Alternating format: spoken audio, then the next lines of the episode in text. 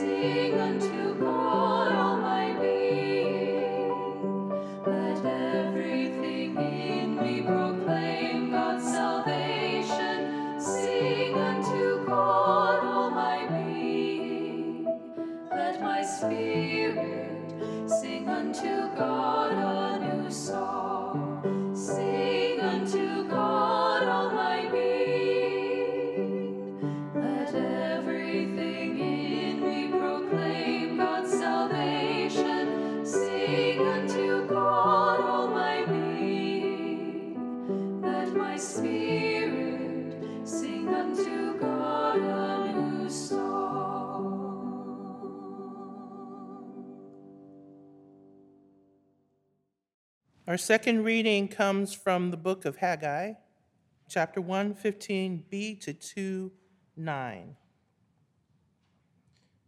In the second year of King Darius, In the seventh month, on the 21st day of the month, the word of God came by the prophet Haggai, saying, Speak now to Zerubbabel, son of Shealtiel, governor of Judah, and to Joshua, son of Jehozadak, the high priest, and to the remnant of the people, and say, Who is left among you that saw this house in its former glory? How does it look to you now? Is it not in your sight as nothing? Yet now take courage, O Zerubbabel, says God. Take courage, O Joshua, son of Jehozadak, the high priest. Take courage, all you people of the land, says the Holy One. Work, for I am with you, says the God of hosts. According to the promise that I made you when you came out of Egypt, my spirit abides among you, do not fear. For thus says the God of hosts, once again in a little while, I will shake the heavens and the earth and the sea and the dry land, and I will shake all the nations, so that the treasure of all nations shall come, and I will fill this house with splendor, says the God of hosts. The silver is mine, and the gold is mine, says the God of hosts. The latter splendor of this house shall be greater than the former, says the God of hosts, and in this place, I will give prosperity, says the God of hosts. The word of God for the people of God.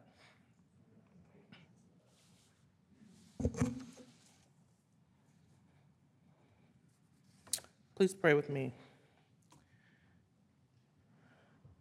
Gracious God, bend our ears, open our hearts.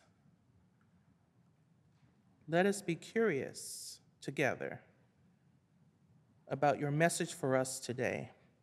Amen. Finally, you all don't know what I'm talking about. Finally, I'm here. I think this is my third time preaching. This is my first time seeing all of you. So it's very nice. What a blessing. A couple of weeks ago, I preached at a church whose pastor and a group of congregants had gone on a mission trip to paradise. You might recall that Paradise was destroyed by fire in 2018. 85 people died in that fire, and 19,000 structures were destroyed. You might even remember the state of the natural world here in the Bay Area at that time. I've often heard over the years of how forests are healed after a fire, how new life eventually springs up. It's a version of natural rebuilding. Deep in reflection about that, I caught myself staring at my favorite plant. It's my favorite because we've been through something serious together and it's still alive. It used to sit on top of a bookcase that is situated at the end of the kitchen counter. About six years ago, I accidentally knocked over a jar of oil into its pot. I got as much of the oil out as I could and wasn't sure if I needed to change out its soil or not. I didn't. It looked okay. It didn't die. A couple of weeks later, I started to notice the leaves had thickened and were greasy. So again, I waited for it to die, and it didn't. And finally, after two years, it turned the corner and started to really grow. So I, I believe it has forgiven me. Now it's the healthiest it's ever been and thriving. I often feel like its life is a testament to the resiliency of nature. And because of that, it continues to minister to me. It's obvious that plants are not like people. We live a more complicated life. Not all of us take seriously that our lives, though we are free, do not strictly belong to us. There is an expectation for the ways we live our lives. God expects obedience, but gives us the freedom to choose it or not. Throughout human history, according to our sacred text, God has been forming, shaping, reshaping, and repeating this cycle over again and over again. God has utilized the gifts of prophets to get the point across. God has talked directly to humans to get the point across, and still complete repentance has not been achieved. Humans have gotten distracted with life, with power, with self satisfaction, with what's easier, and have continued to choose their own way. I imagine that God, even now, is reshaping us by the experiences of our everyday lives. So God had to emphasize how much love there is for us, and Jesus was born, condescending to us through the birth experience and walking among us. Jesus became the ultimate teacher and model, showing us, challenging us, and rebuking us when needed. At the one year anniversary gathering of the Residents of Paradise, a statue created by artist Jesse Mercer was unveiled. It is made from 12,000 keys donated by Paradise residents. I don't know if you all know this. The keys all belong to things that burned, including homes, safes, jet skis, and diaries. Together, they form the shape of a phoenix, the mythical bird who dies in fire before being reborn from the ashes. Town officials dedicated an 8,000 square foot building they named the Building Resiliency Center, which they plan to house the city's building permit center to help jumpstart construction for thousands of property owners. In our scripture lesson today, the prophet Haggai is speaking to the people in his hometown during the Second Temple period. There are only a few who remember the first temple before it was destroyed, before the Jews were exiled in Babylon. Here now, many had returned to the Holy Land. Though this book covers only three to five months in the lives of the Jews, Haggai leads them from a place of complacency to a place of action. His impetus was the restoration of the monarchy out of which the stump of Jesse would bear a future savior. In chapter one, his message from God to the people points out how they have gone about their lives without regard to the temple. And they have had some other challenges like economic hardship and drought that might seem like justification for their inaction. God reminds them that their lackluster lives and the need for restoration of the temple might be tied together. That it's not right for them to live in functional homes while God's house is a shambles. Haggai's message is not just for the common folk, but for the leadership as well, for the governor and the high priest. And according to the New Interpreter Study Bible commentary, Haggai is unlike most other prophets because the people actually listen to him. What does that say about the prophets? This is where the words of the psalmist seem to interweave themselves into the rebuilding. God has remembered God's steadfast love and faithfulness to the house of Israel, for God has done marvelous things. The people were made to remember the plentiful harvests of the past, the provisions of food and clothing, and the wages they made to support their families. And the spirit of the people, the governor, the high priest, and Haggai, were stirred up to action, and the rebuilding began. Our text today has us join the scenario after the people have started to rebuild. Whether they are, were scared into obedience or just superstitious, the text doesn't say. But they started to work on the second temple. Haggai then brings the people an oracle, an assurance from God of God's presence with them. The reading this morning from the NRSV says, Take courage, but I love the NIV translation, be strong. God tells each of them to be strong, but now be strong, Zerubbabel, declares the Lord. Be strong, Joshua, son of Jehozadak, the high priest. Be strong, all you people of the land, declares the Lord, and work, for I am with you. It does take courage to forge ahead, not really knowing exactly how things will turn out. It takes courage to work together over the time it takes to get something done, to complete rebuilding. Courage to be directive and to be directed. Courage to disagree and compromise. You know, when we read the biblical text without imagination, we might miss the fact that the people were people. No project ever proceeds without some kind of conflict, not even the ones where the workers have zero power. It takes courage to move through all of that and be successful in the end. It also takes, takes strength, that is, resolve, resiliency, and fortitude to move through the machinations of decision making and order taking, to withhold snarky remarks and embrace contrition. It takes strength for endurance and patience and boldness to overcome complacency and fatigue and loss of interest. I was at your last council meeting, so I know that you have recently finished with focus group meetings about your mission study. So it seems like the scripture lesson today works well for where you are in your process. The ministry of this church has been guided has been guided by God who put leadership in place with certain gifts and skills. As the elements of the ministry change, as the environment, social climate, and actual neighborhood changes, the challenge is not to take action steps to put things back the way they were. The challenge is to reassess and reimagine if you were here during the first temple period, or just to imagine if you are relatively new. It is not it is enough to sit in the same spiritual space before and after exile. If our personal lives are not static, should our spiritual and communal lives be static?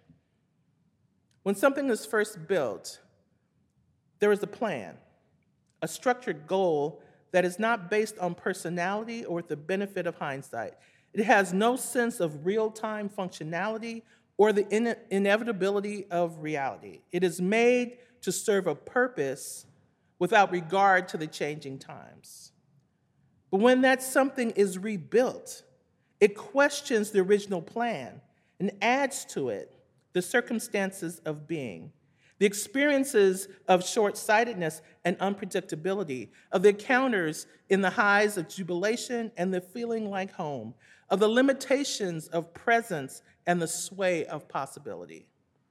It beckons to broader thinking, to introspection and speculation. God stirs up our spirits so that out of gratitude and love, we might envision a more expansive future, a more inclusive nature, more intentional focus or refocus. Our spirits are stirred up with the memories of God's loving kindness and provision, and we are compelled to take a panoramic view of our interchange with creation and with those next door.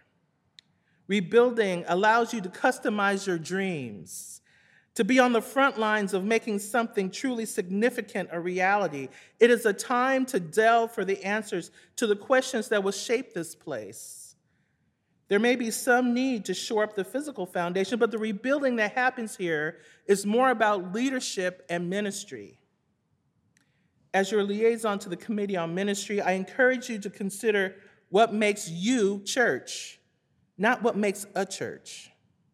Think about what works here, not in comparison to the old ways, but in honor of the new realities. Be curious about that which God is cultivating for the next phase of your ministry together. Think about what it means to establish justice and to search out where justice should reside. Think about the impact of hospitality Friendly hospitality gives folks a reason to visit. What would be their reason to stay? How do you rebuild in light of post pandemic realities? And then subsequently, how can you think more broadly about being open to other new possibilities? The answers to these questions are the stuff that make up the substance of the rebuilding blocks for the future of this church. They are the keys that unlock the way forward. Think of them as a love offering, as though you are the psalmist. Each answer is like you singing a new song to the Lord, each insight like making a joyful noise with trumpets and the sound of a horn. Your shared vision is like singing praises, and you're coming together to discuss this in community, like letting the sea roar and the floods clap their hands. The psalmist writes that God will judge the world with righteousness and the peoples with equity. And Haggai tells us that you rebuild, as you rebuild the temple, God is present with you. That the glory of this present house will be greater than the glory of the former house. And in this place, God will grant peace. So take courage, Seventh Avenue Presbyterian Church. Take courage, council. Be strong, Jenna. The Lord is with you. Be strong, Luba and Leslie. Be strong, Nathan and Kathleen and Charles and Jane. God assures us you will never be forsaken. Be strong, Tim and Tim and Nick and Pamela and Connie and Nancy. God's loving kindness is steadfast and sure. Be strong, Helen and Sharon and Carolyn and Betty and Ellen and Genevieve. God's Spirit remains among you. To all of the leadership and to all of the people, take courage and be strong and work for God is with you. It's time to rebuild. Amen.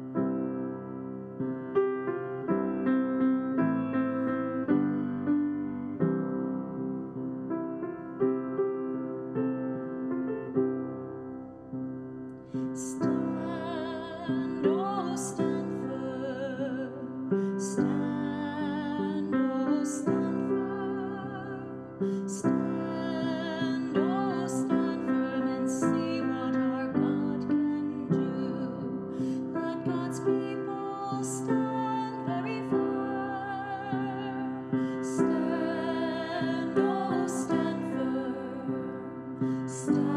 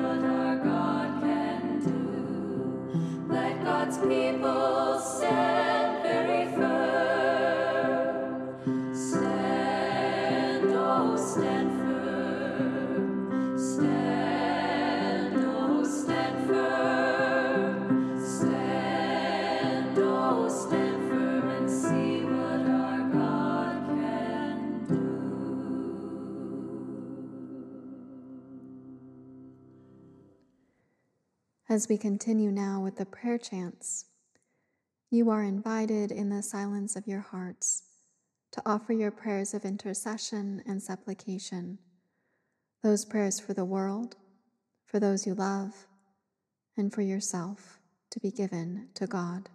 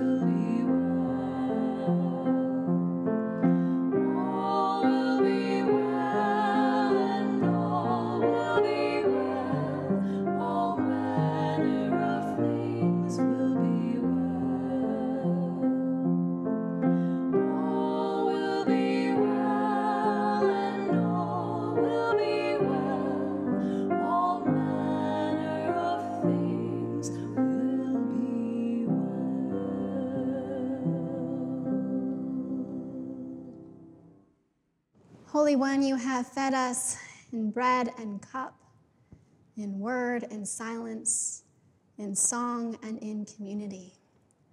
And for that, we give you our thanks and our praise.